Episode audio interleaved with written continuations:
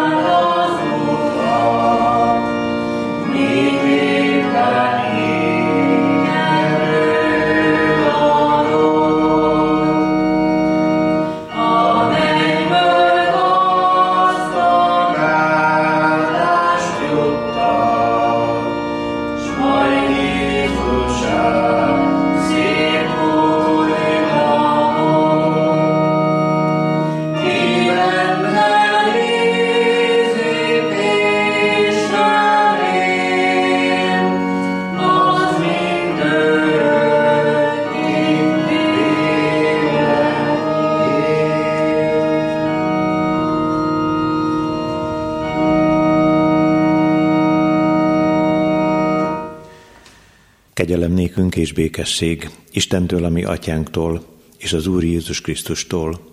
Amen. Imádunk és magasztalunk téged, drága édesatyánk, való Szent Istenünk, a menny valóságáért és csodájáért. De magasztaljuk a te szent nevedet azért is, hogy itt ezen a földön annyi minden széppel és jóval elláttál, meg ajándékoztál bennünket. Köszönjük neked szeretteinket, családunk tagjait, azokat a testvéreket, akik hitben is mellettünk állnak, és rád hallgatnak, és körülvesznek bennünket. És köszönjük neked a lehetőséget az ige hallgatására és hirdetésére, hogy olyan sokféle módon eljuthat a te üzeneted megtört szívekhez, bajba jutott emberekhez, betegekhez, szenvedőkhöz, Köszönjük, hogy te nem hallgattál el, nem fordítottál hátat, nem hagytál magunkra, sőt, te Jézus Krisztus azt ígérted, velünk vagy minden napon, a világ végezetéig.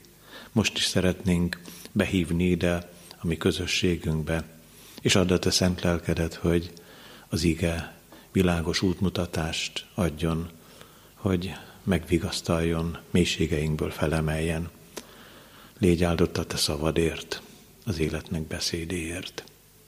És elét hozzuk a mi terheinket, bűneinket, amelyekkel meggátoltunk talán embereket, körülöttünk levő testvéreket is abban, hogy téged igazán örömmel és boldogan kövessenek. Könnyörülj meg rajtunk, hogy ne akadályai legyünk a te igéd áramlásának, hanem hadd mutassunk a te keresztedre, ahol megoldódott a bűnkérdés, hiszen mi mindannyian mehetünk a te kereszted alá, szabadításért, bűneink elvételéért, azok bocsánatáért. És kérünk, drága jó úrunk, hogy adj tőled való kincseket, mert amikor mi magunknak gyűjtünk olyan értékeket, amik hamisak, amik becsapnak minket, amelyekkel becsapjuk a körülöttünk levő embereket, azok káromkra várnak. De amikor te mennyei kincsekkel ajándékozol meg minket, abból olyan sok minden jó származik, még másoknak is adhatunk belőle. Ezért kérünk, légy itt közöttünk, élő szent lelked által. Hallgass meg, édesatyánk, Jézus Krisztus nevében. Amen. Hallgassuk Istenünk szent üzenetét. A bibliolvasó kalauz szerint a mai napon a zsidókhoz írt levél 8. részének első öt verse szólít meg bennünket.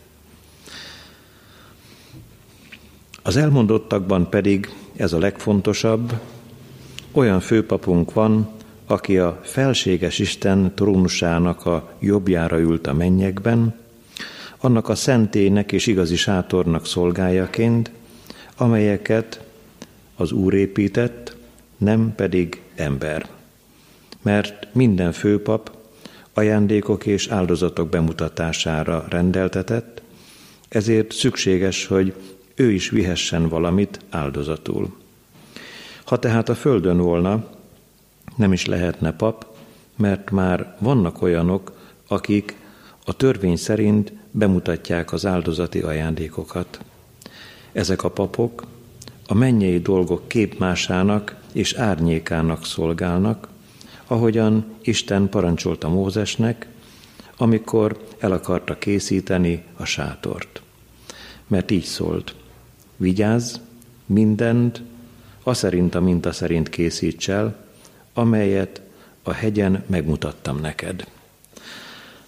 Kedves testvérek, ez a rövid kis öt vers építkezésről, mégpedig lelki építkezésről szól, és hát mindannyiunknak először is az jut eszébe, hogy hogyan is tanított bennünket az Úr Jézus, amikor szólt arról, hogy van olyan ember, aki homokra építi a házát, jön az árvíz, jönnek a szelek, és egyszerre csak összedől az épület megint másfajta építkező, mérás, és megtalálja a kősziklát, és erős alapra építi fel az épületét, és hiába jönnek a szelek, és hát hiába érkezik meg az árvíz, szépen megmarad az épület, és végzi a maga feladatát, oltalmát azok számára, akik benne laknak.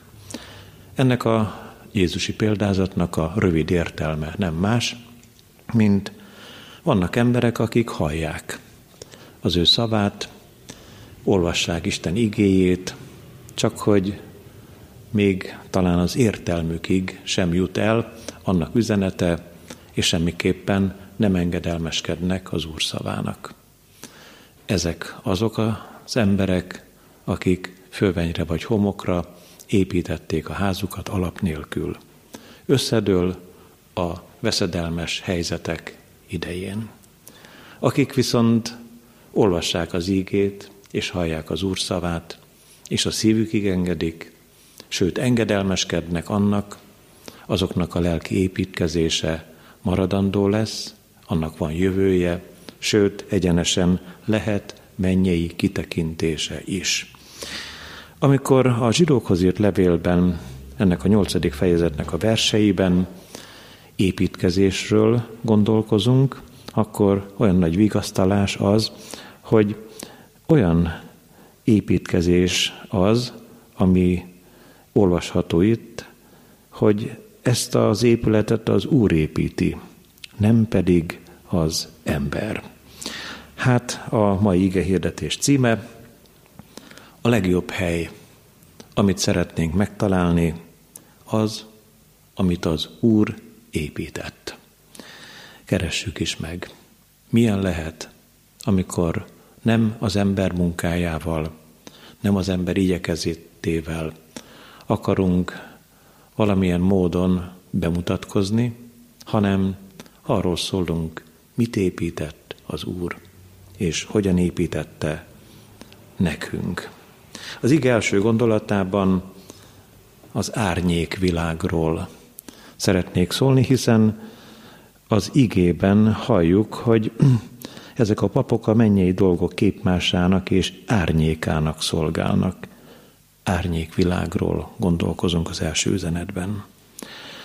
A második gondolatban az igazi világról, azaz a mennyei életről, erről a különleges, szép és jó helyről szeretne tanítani az ige.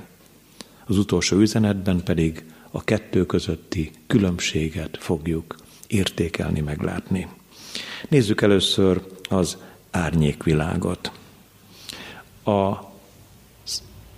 földi világ nyilvánvalóan az árnyékvilág, és a sátán, Isten ellensége nagyon jól eligazodik ebben a mi árnyékvilágunkban, és hát mivel nem valami téglából, cseréből, gerendából, deszkából való építkezésről gondolkozunk, hanem lelki épületeknek a helyzetét értékeljük, amikor a sátán féle építkezés szellemiségét szeretnénk megfigyelni, akkor nem máshoz hasonlíthatjuk, mint valami dermesztő jég, valami nagyon hideg, valami olyan rettenetes, kibírhatatlan ö, klíma, amit nehezen visel el az ember, ha egészen közel szeretnénk hozni a hasonlatot, akkor talán a szibériai 40 fokos, mínusz 40 fokos hidegre gondolhatunk,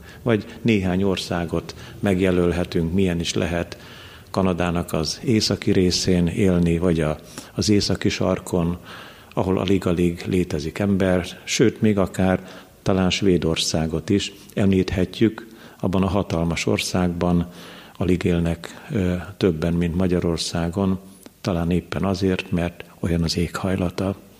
De hogyha megint csak a hasonlatok dolgában tájékozódnánk, akkor még itt az imaháznak a kertjében is vannak olyan sarkok, ahol csak a moha telepszik meg. Nem kerül oda a napfény sohasem, az épületek valahogy kiszorítják a napnak a sugarát.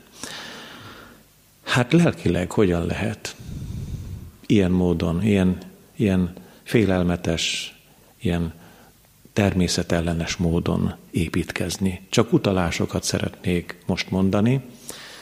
A Bábel tornya építkezése ilyen, ahol az emberek a maguk dicsőségére és a maguk gőgiének a bemutatására emelték fel ezt a tornyot, hogy mire is képes az ember a maga tudása alapján, és mennyire hivalkodik, ez a történet nagyon jól bemutatja Isten igéjében. De egy másik fajta szellemi építkezésnek a dolgát látjuk a Noé féle történetben. Amikor, ha egy rövid szóval szeretnénk megint csak bemutatni, hogy milyen is lehetett az akkori világ, amikor ettek, ittak, férhez mentek, és megnősültek, és nem törődtek azzal, hogy jön a hatalmas árvíz, és elsodorja mindannyiukat. Itt a gúnynak a kifejezését szeretnénk közelhozni. Noé a szárazföldön építette meg a bárkát, micsoda megaláztatásokban lehetett része. És Isten igéje többféle szempontból is köti a Noé történetet az utolsó időkhöz, és az utolsó időben a gúnyolódás, a mások megvetése, megalázása nagyon is valóságos, akár most a mi időnkben, és ez a későbbiekben csak súlyosbodni fog. Még egyet szeretnénk ebből az árnyékvilág szellemiségéből bemutatni a Sodoma és Gomora féle szerinti gondolkozást. A Sodoma beli emberek úgy gondolkoztak, hogy nekik törvényük van, és ők fogják meghatározni, hogy milyen is az, amikor férfiak férfiakkal, és nők nőkkel fajtalankodnak. És amikor ezt törvénybe iktatja a világ, attól félelmetesebb valóság nincs. Mert lesznek olyanok, akiknek ebben a helyzetben nem lehet törvényük. Hát ott a Sodoma féle történet leírása szerint Lót próbálkozott tiltakozni, de őt kivetették, megvetették.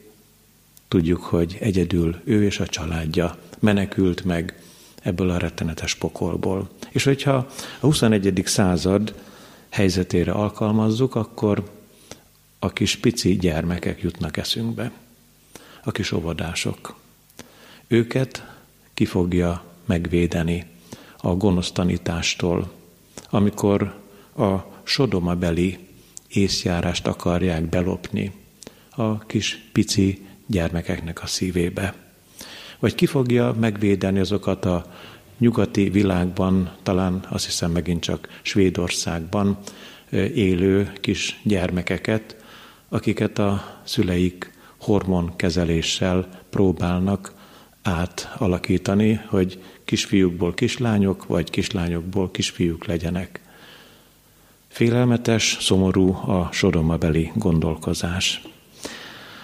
Amikor azt látjuk, hogy ez az árnyékvilág mennyire szomorú tényeket sodor a mi lelki partjainkra, akkor a másik részét is nézzük meg. Még mindig az árnyékvilágnál maradunk.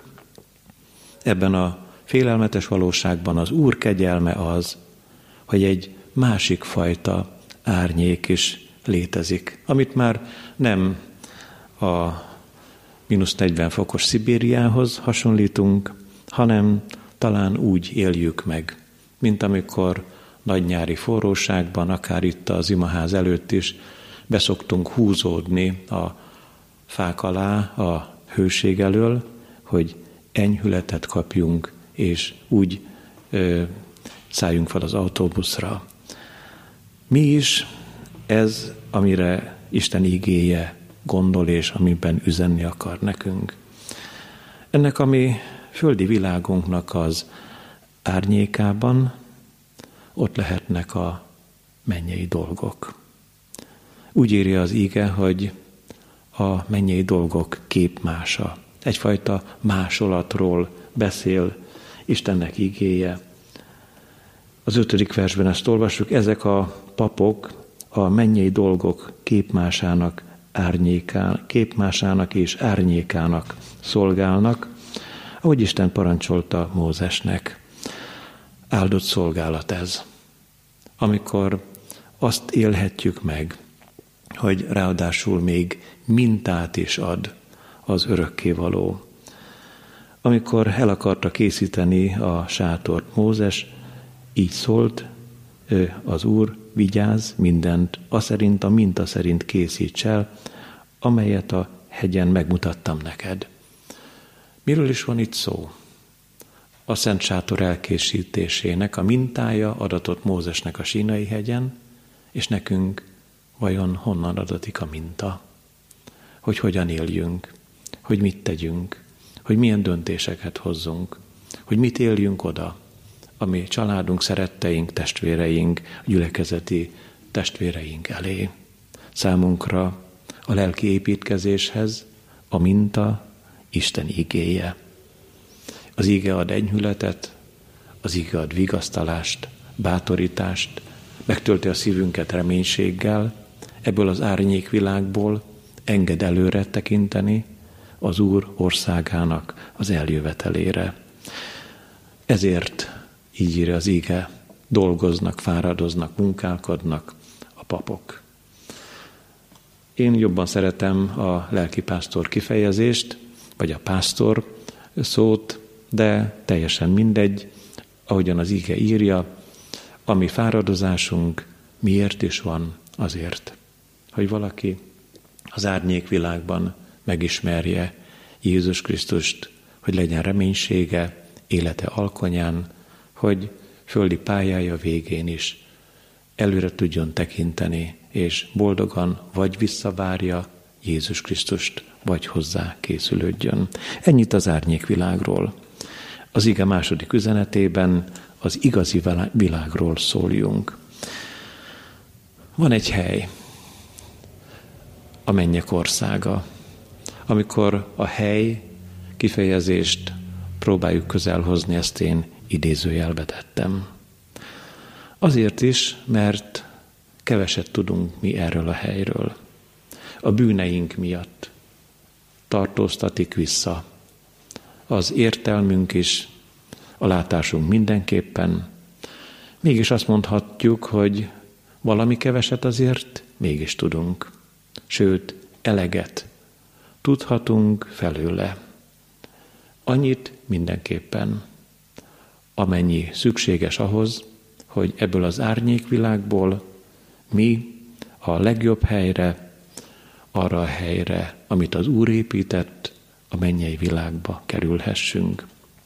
Most mindenki már hosszú évtizedek óta információ robbanásról beszél, és az információ világában a legfontosabb, és a legcsodálatosabb, és a legjobb információ az örökkévalótól jött. Informál bennünket, hogy Jézus Krisztus személyében jött el az ő szeretete hozzánk. És amikor erről olvasunk és hallgatunk Isten igéjében, akkor érdemes még beletekinteni a, a Bibliánkba is, Máté evangéliumából, a 12. részből fogunk hallani egy rövid kis gondolatot. Mit is mond Isten igéje itt ezen a helyen számunkra? Nézzétek csak Máté 12, 28. Elérkezett hozzátok az Isten országa. Egy nagy vita során mondja ezt az Úr Jézus Krisztus elérkezett hozzátok az Istennek országa. Nyilván ott az ő személye volt, ebben kiemelve. Nézzük csak hát, mi az a kevés, mi az az elég, amit mi tudhatunk a mennyről. Hát Isten országa, Isten igéje alapján nagyon is valóságosan létezik az igazi világnak nevezi Isten igéje. nem árnyékvilágnak, hanem igazinak. És ez a világ számunkra ma, ezen a földön, a földön élő embereknek láthatatlan. Így is szoktuk mondani, hogy a mennyvilága a láthatatlan világ.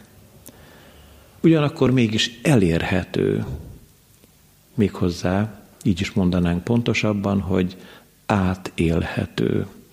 A Károli fordítás szerint olvassuk a ö, Máté 17-ben a 20. verstől Megkérdeztetvén pedig a farizeusoktól, mikor jő el az Isten országa, felele és mondta neki, mondta nekik, az Isten országa nem szemmel láthatólag jő el, tehát nem látjuk a szemünkkel. Sem azt nem mondhatják, ímé itt vagy amott van, mert ímé az Isten országa, ti bennetek van. Olyan nagyszerű dolog az, hogy az új fordítás ezt így adja vissza, az Isten országa ti köztetek van. Melyik a jó fordítás? Mind a kettő nagyszerű. Amikor arra gondolunk, hogy az Úr Jézus az őt vádoló farizeusokkal beszél, akkor azt mondja, hogy az Isten országa ti köztetek van. A saját személyére utal. Nézzétek, lássátok meg, figyeljétek meg, értsétek meg, eljött az Isten országa ti köztetek. És amikor a Károli fordítás úgy adja vissza, hogy az Isten országa ti bennetek van, mint hogyha hozzánk a hívőkhöz szólna. Az Isten országa ott van annak az embernek a szívében, aki megnyitotta az életét az Úr Jézus Krisztus előtt. Benne van, ő már benne van az Isten országában. Itt ezen a földön él, megéhezik, megszomjazik, elfárad, megbetegszik, meggyógyul, örül, sír, ez mind-mind hozzátartozik a földi életünkhöz, de akinek a szíve Jézus Krisztusé, annak az életében benne van az Isten országa. Ez egy csodálatos, drága üzenete az igének. Jézus az igazi világban volt öröktől fogva. Mert most a második gondolatban az igazi világról, a mennyei világról szólunk. Ne gondoljuk a mi megváltónkról, hogy az ő személyisége a betlehemi jászol bölcsővel kezdődött. A teremtés hajnalán jelen van az Úr. És Jézus Krisztus tegnap és ma, és örökké ugyanaz. Egy időre jött el ide mi közénk. Felvette 33 esztendőn át a mi testünket, és eljött igen ide, ebbe az árnyék világba. Most pedig az ige írja, hogy az Isten trónjának a jobbján, a mennyekben van. Így olvastuk ezt a mai ige szakaszból, a zsidó levélből. Olyan főpapunk van, aki a felséges Isten trónusának a jobbjára ült a mennyekben. Nekünk ilyen hatalmas urunk van, onnan tekint ránk, és mégis velünk érez, és tudja mi dolgainkat, és szeret bennünket. Még tudhatunk egyet s mást erről az igazi világról, a láthatatlan világról, benne Jézus Krisztus személyéről. Nem csak azt tudjuk, hogy az Isten trónjának a jobbján ül, hanem azt is, hogy visszajön. Visszajön értünk. A benne hívőket magával viszi az igazi világba, az árnyék világból. Felemeli é a te szívedet. Megvigasztal-e téged? Bátorrá tesz, és örömet okoz é neked az, hogy árnyék világból át fogsz kerülni az igazi világba?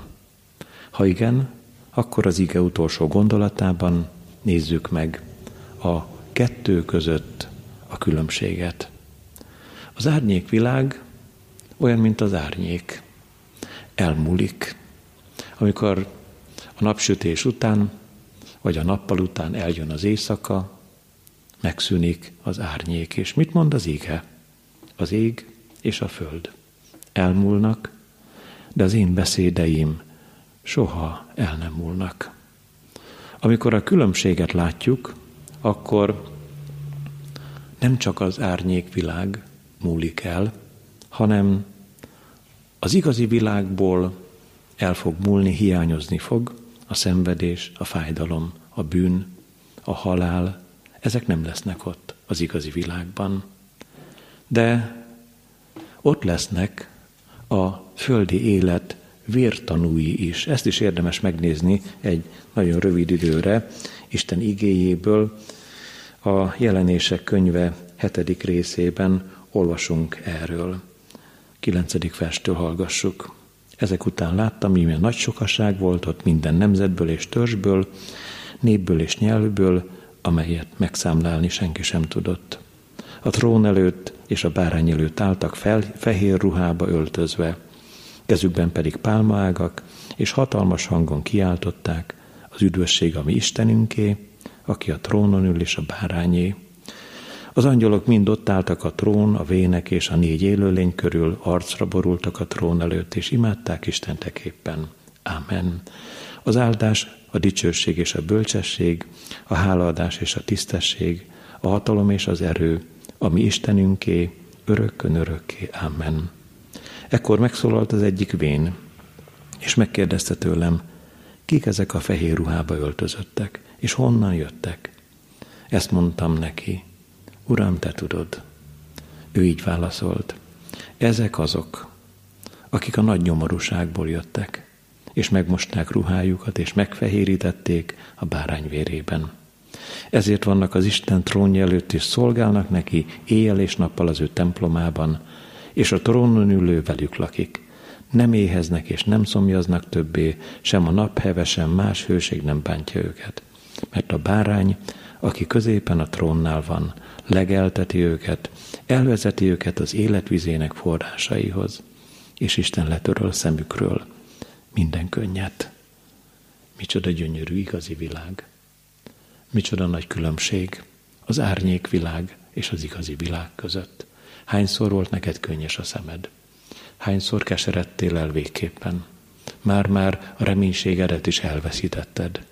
És én most hirdetem neked, hogy igen, a vértanúk biztos ott lesznek az első feltámadás csodájában, de hogyha te hiszel Isten egy szülött fiának nevében, ha a te szíved megnyílt Jézus Krisztus előtt, ahogyan már mondtuk is, az Isten országa te benned van, akkor te is ott leszel az igazi világban. És azért nézzük csak meg, hogy mindez hogyan alakul Isten ellenségével, a sátánnal kapcsolatban. Az elsők, az árnyékvilág bajai, félelmei a jelenések könyve szerint elmúltak. De arról is beszél a jelenések könyve, hogy a Sátán gonosz hatalma végképp megszűnik. Örök helye lesz a kénköves tóban, örök gyötrelemmel. Mivel a különbséget Isten igéje az árnyék világban, azaz, ami mostani világunkban tárja a szemünk elé. Ezért, szeretett testvérem, neked is választanod kell. Választanod kell, hogy hogyan tervezed a jövődet, a holnapodat. Sokféle módon választanak az emberek bizonyos országok között is, teljesen ellentétesen. A többség, amikor elkezd gondolkozni, akár itt Magyar Földön, azt mondja, hogy elmegyek egy jóléti világba, egy jóléti országba, és ott a mindennapi kenyeremet könnyebben megkeresem, szebb, boldogabb jövő vár rám. Mások kevesebben, a misszionárisokra gondolok, kiváló képességekkel és lelki odaadással elmennek innen a mi jóléti Magyarországunkról egy-egy szegény világba, mint Németországból elment hajdanán Albert Schweitzer a négerekhez, és szolgálnak az Úr nevében. Hát neked is döntened kell, és most már nem ezen a földön, hogy ebbe vagy abba az országba mennél le, hogy könnyebben élj, vagy Jézus Krisztus üzenetét vigyed, hirdessed bajokban, nehézségekben, szegénységben élőknek, hanem először te magad. Tisztázd a szívedben, testvérem, hogy az árnyék világból tervezedé, hogy te szeretnél az igazi világba megérkezni. Mert a sátánnak is van egy világa a kénköves tóban.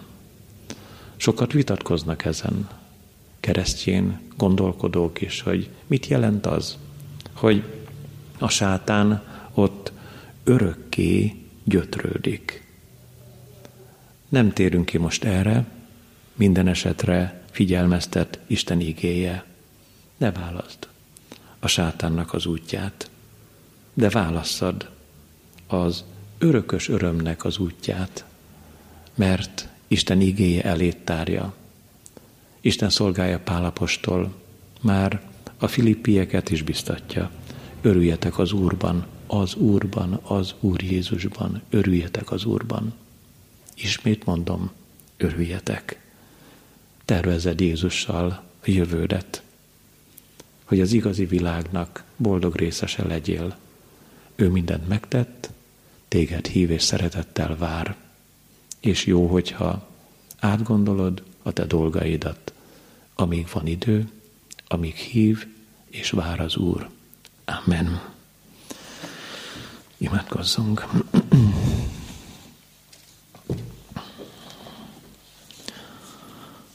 Urunk, boldogok és hálásak vagyunk a Te kedves szabadért, hogy Te olyan szelíden és szeretettel zörgetsz a mi szívünknek az ajtaján, mégis a Te hívó szavadban határozottság van, világosság van, megmutatod a mi árnyékvilágunknak a veszedelmes útjait, de itt ebben a mi árnyékvilágunkban az élet útját is elénk tártad. Köszönjük ezt neked. És köszönjük, hogy nem kell nekünk az árnyék világban végképpen elkeserednünk terheink, bajaink, betegségeink hordozása közben, hanem az igazi világra tekinthetünk előre, és oda vágyhat a mi szívünk. Ezt a vágyat tartsd életben bennünk. Ébrezges bennünket, mert sokszor a sátán el akar altatni, veled szembe akar fordítani, hazudozik nekünk, rá akar szedni, be akar csapni. Könyörülj meg rajtunk, hogy igéid és a te szent lelked vezessen innen bennünket a te igazi világodba. És amíg itt tartasz, ad, hogy jó bizonyság lehessen az ajkunkon, rólad, szeretetedről, oltalmadról, kegyelmedről. Áldj meg bennünket otthonainkban, szeretteink között. Őrizd meg a betegeket. Különösen is, akik kórházban vannak, és akiknek az életük földi útja lassan véget ér. Hogyha ott van a vágy a szívükben, hogy innen az árnyék világból az igazi világba szeretnének megérkezni, te erősítsd meg a benned való hitet az életükben. Áld meg az orvosokat, és áld meg a mellettük dolgozó férfiakat, asszonyokat, fiatalokat, idősebbeket, hogy a te nevedben, a te dicsőségedre is tudjanak szolgálni beteg testvéreink között.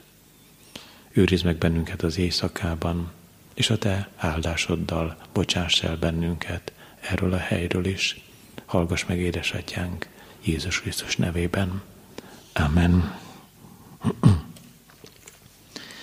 Mi atyánk, aki a mennyekben vagy, szenteltessék meg a te neved, jöjjön el a te országod, legyen meg a te akaratod, amint a mennyben, úgy a földön is.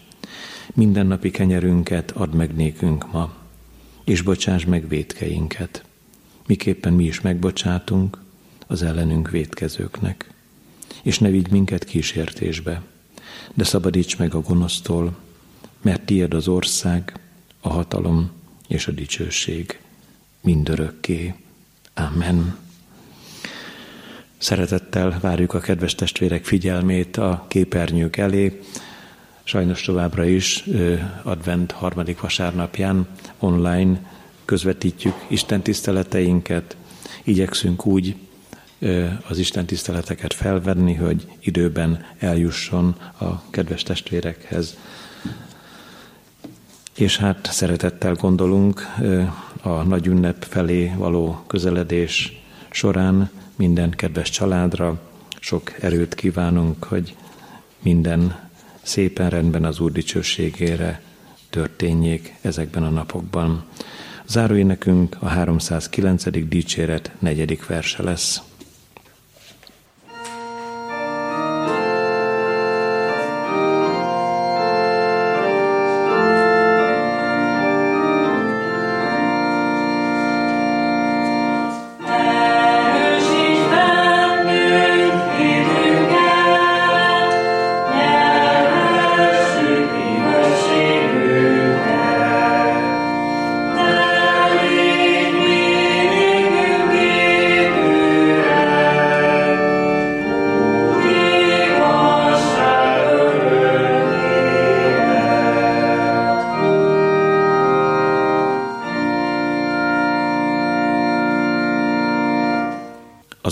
Kegyelme, a fiúnak szeretete és a Szentléleknek közössége legyen és maradjon minnyájunkkal.